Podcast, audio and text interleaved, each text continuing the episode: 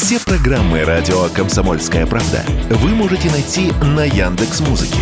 Ищите раздел вашей любимой передачи и подписывайтесь, чтобы не пропустить новый выпуск. Радио КП на Яндекс Музыке. Это удобно, просто и всегда интересно.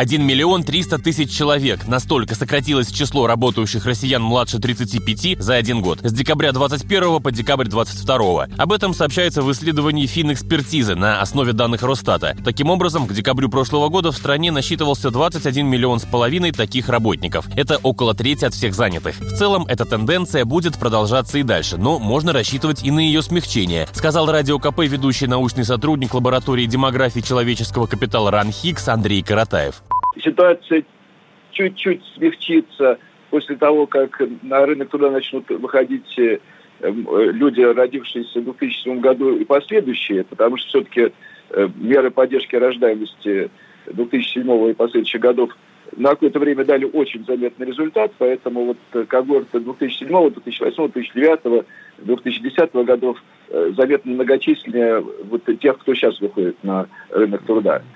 Наибольший отток молодой рабочей силы с рынка в прошлом году аналитики финэкспертизы зафиксировали в Пензенской области. Минус почти 20% по сравнению с 2021. Почти столько же в Новгородской области, минус 17%. При этом больше всего зрелых и даже возрастных работников от 40 и от 60 лет в Москве. Для таких работников процесс трудоустройства сейчас становится проще, отмечает профессор финансового университета при правительстве России Александр Сафонов.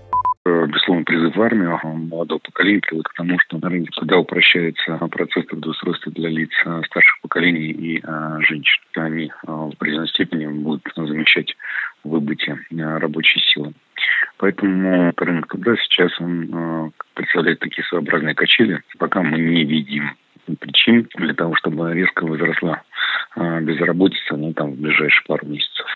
По данным сервиса headhunter.ru, больше всего молодых работников сейчас не хватает в таких сферах, как производство, строительство, добыча сырья, нефтегазовая отрасль и IT. Василий Кондрашов, Радио КП.